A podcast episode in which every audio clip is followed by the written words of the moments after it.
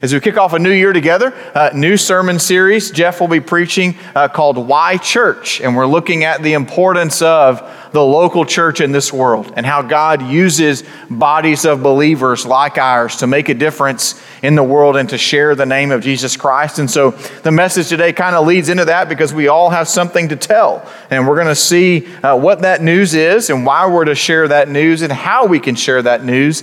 And the best way that I can think to start off and talking about it is this way. We have just come out of Christmas Day. The Christmas season is not over, as you can see by the decorations. We're on the second of the 12 days of Christmas, as somebody told me this morning. So those of you that love Christmas can continue celebrating for at least the next 11 days. And some of you may still have some gatherings to get to during this week. I know my family still got one group of folks in our family that we need to get together with later this week. And so the Christmas season brings with it lots of different things, traditions of certain meals or certain activities together as a family. Maybe you've done like our family and you've played some games together over the last few days, worked a puzzle together, maybe done some things outside in our wonderful March weather that we're getting this Christmas season. But one of the things that always seems to happen is the giving and sharing and exchanging of gifts.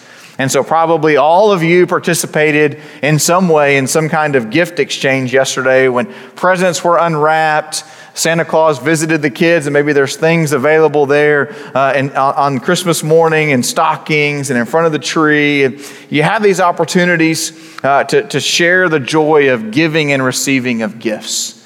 And then two things always happen after Christmas Day. One, hopefully not today. Hopefully everybody is spending time with family and in church today, but maybe tomorrow the return and exchange lines at all the stores are going to be out the doors, right? Or people are going to be in the stores in line using the gift cards they've been given to get that thing that they didn't unwrap but they want to do. And then the second thing we do is we tell everyone else what we got.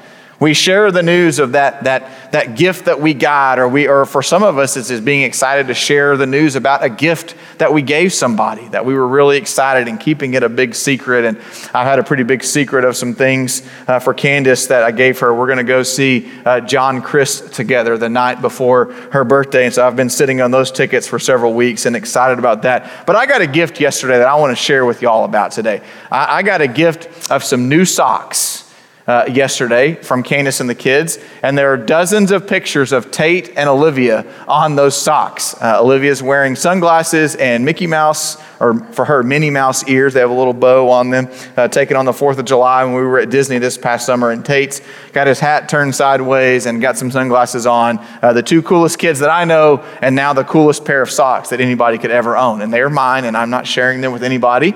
So if you want them, find out where Candace ordered them, and you can order a pair of them for yourselves as well. But I am telling you about my gift because it's something that brings happiness and joy in my life. And it's a symbol of something even bigger than that. And while it was a good gift, it is certainly not the greatest gift that I've ever received. And I think that maybe some of you have received the same gift that I've received that is the greatest gift that this world has ever received. And it's what we celebrated yesterday. It's what we sang about on Christmas Eve, and it's what we went to bed focused on Christmas Eve night, and the excitement of celebrating the day that commemorates the birth of our Lord and Savior Jesus Christ. But it's so much more than that.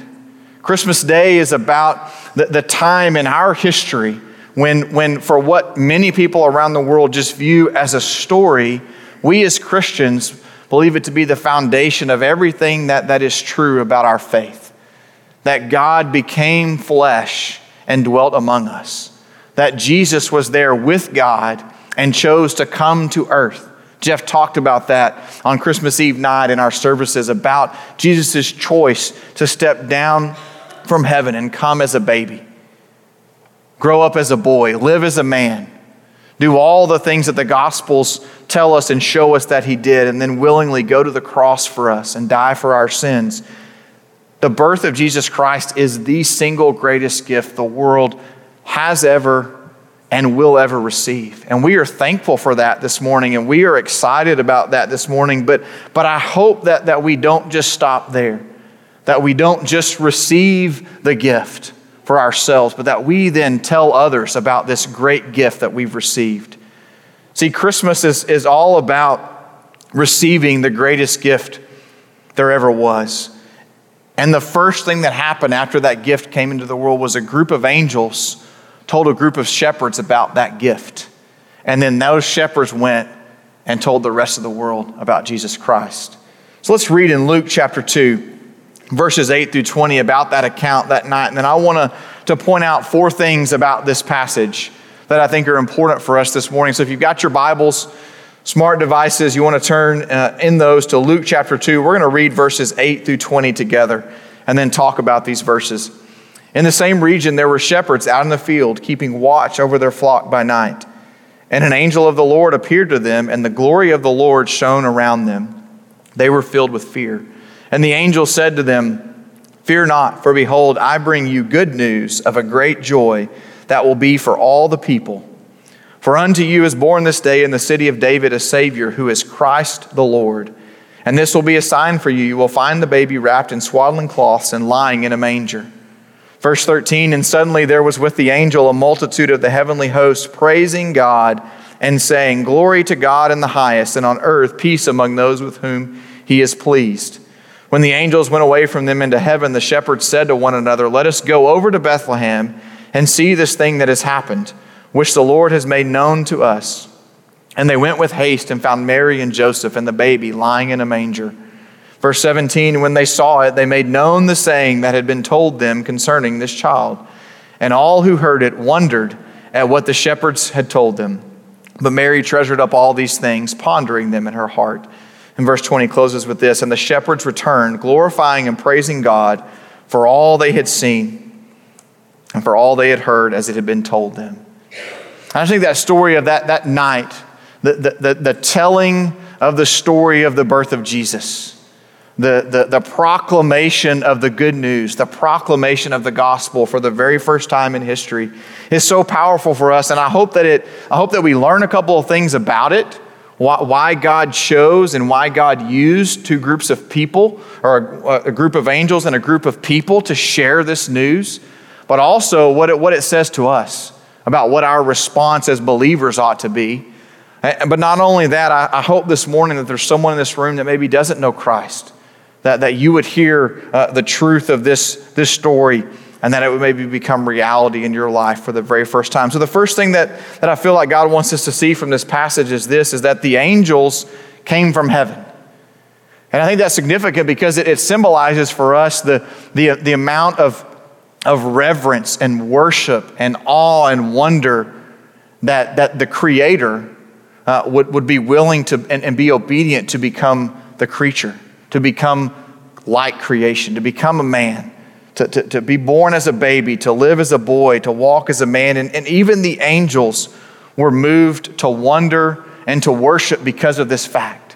And they wanted to join Jesus here on earth and be a part of the sharing of the truth of the good news and sharing with these shepherds what he had done. See, the Creator was born as a creature. We see in Job chapter 38, verse 7, that the angels praised God at creation. And here they are again, joining with God in the flesh on earth, in the person of Jesus Christ, and praising God for this new creation, this new baby that had been born to save the world.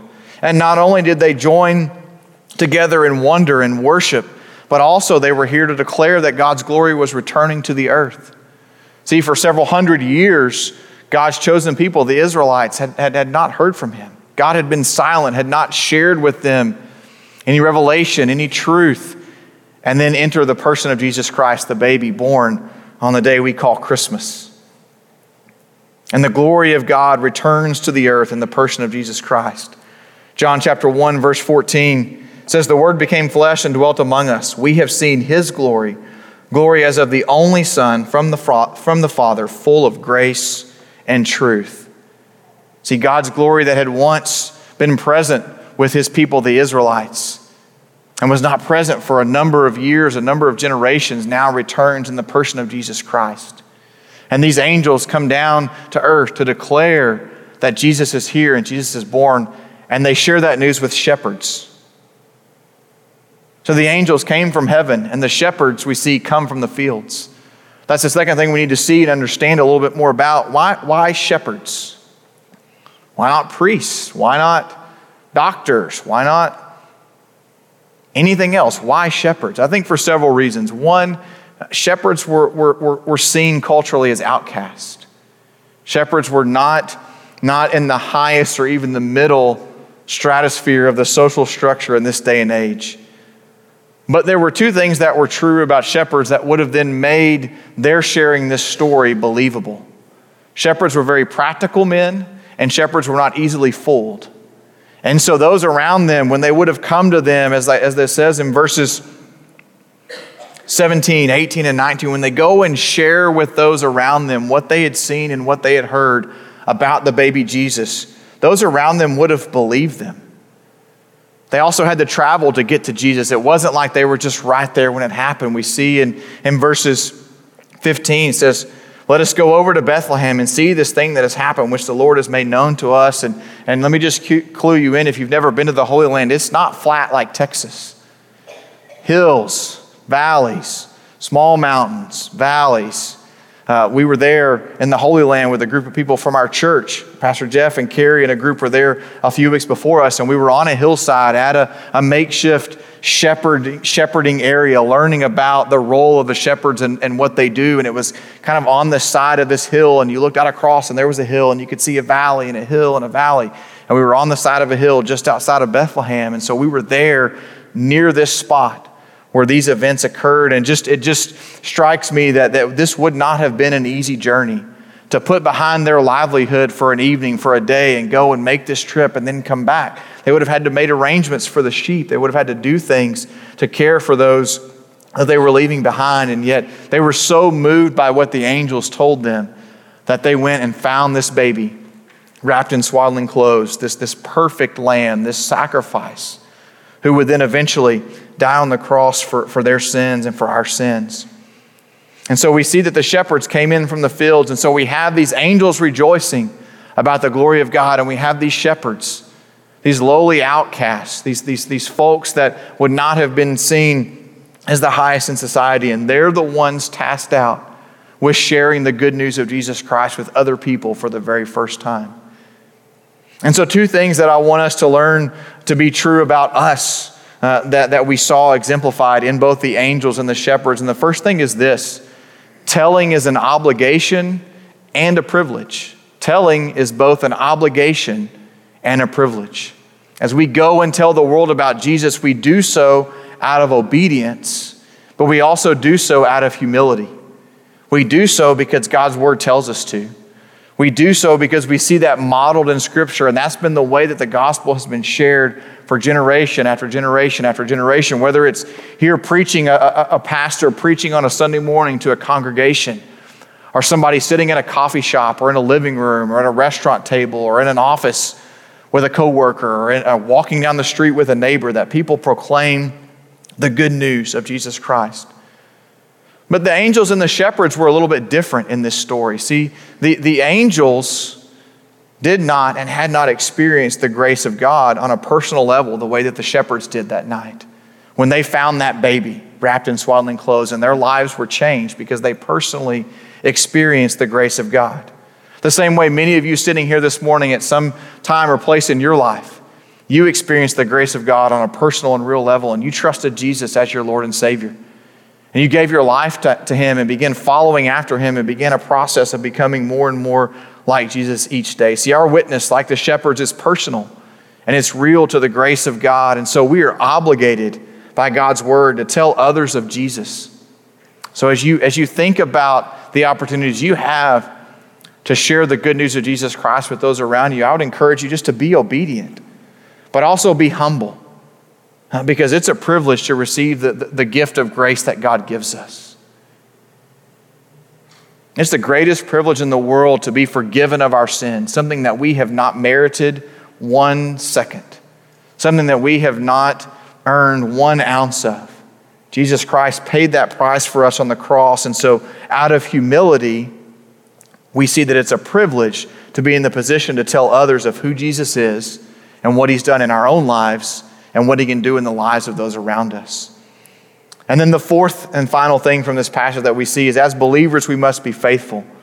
Just as the shepherds went back to their flocks, their families as changed people, We as believers, we must be faithful to the task of telling Jesus, no matter our place in this world.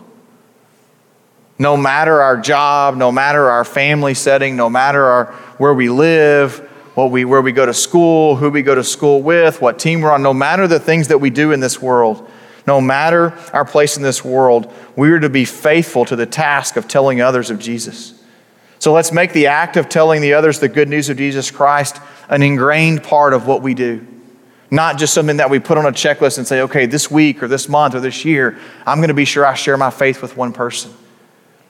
You know, we had a little object lesson or a little way of being encouraged in Sunday school growing up in a church much like this one. First Baptist Church in Sulphur Springs in Northeast Texas. I grew up there, and I remember coming to Sunday school as an elementary and even sometimes as a middle school student. There was this big grid on the wall, and all of our names were down the left-hand side, and each Sunday was marked off, and it was, you got a sticker if you brought your Bible.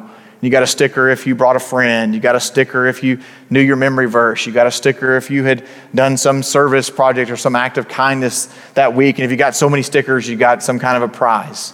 You know, I'll really date myself with this one too. We had children's choir, and if you had perfect attendance in children's choir, you got a trophy that was a music note.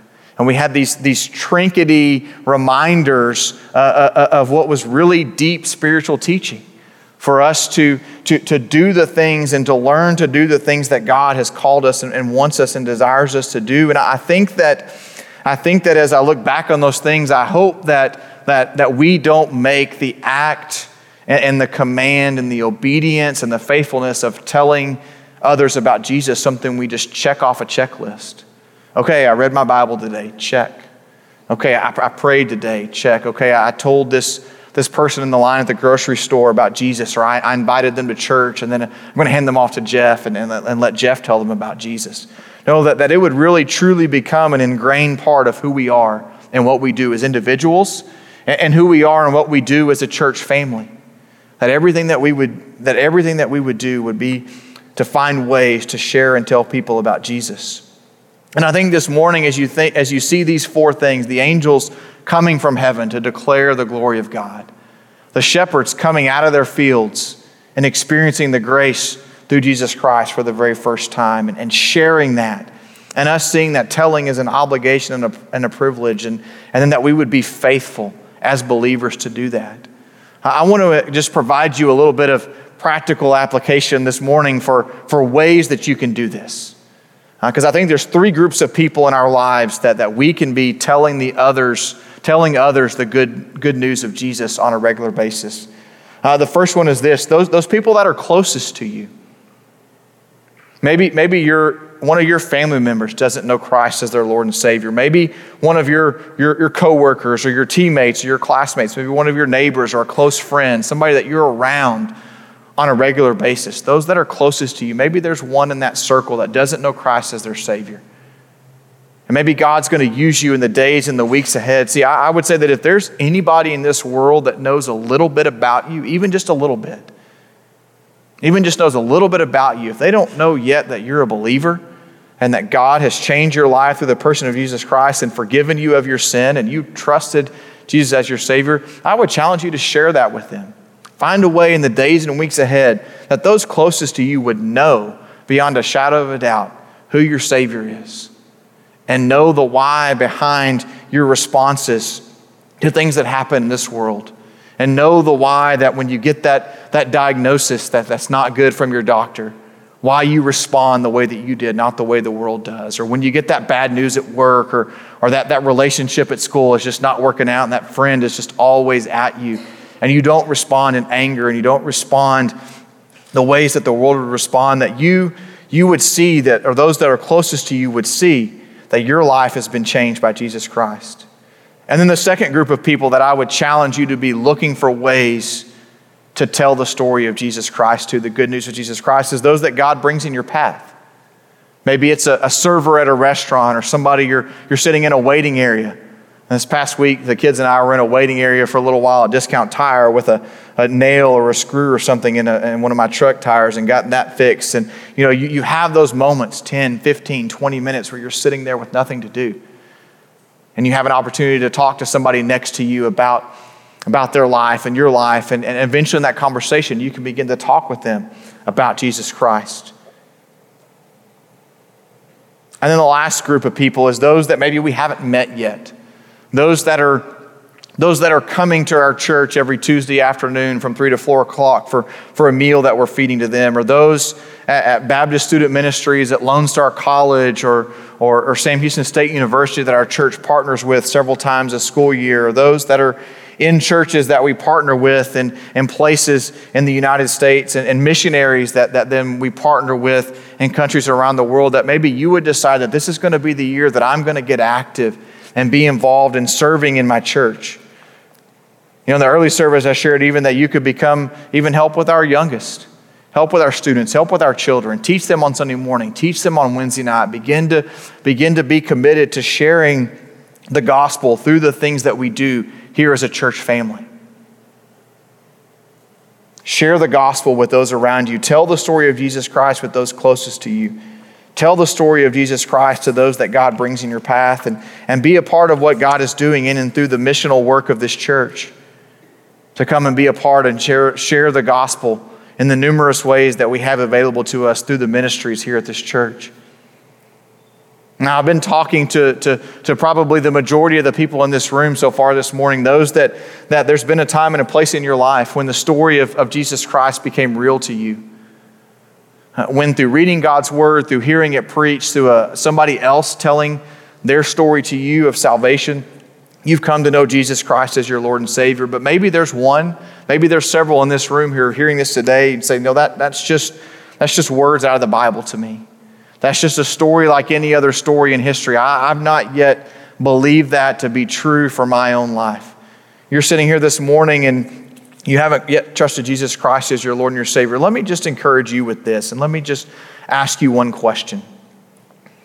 See, there's a song that we sing at Christmas time called "Go Tell It on the Mountain."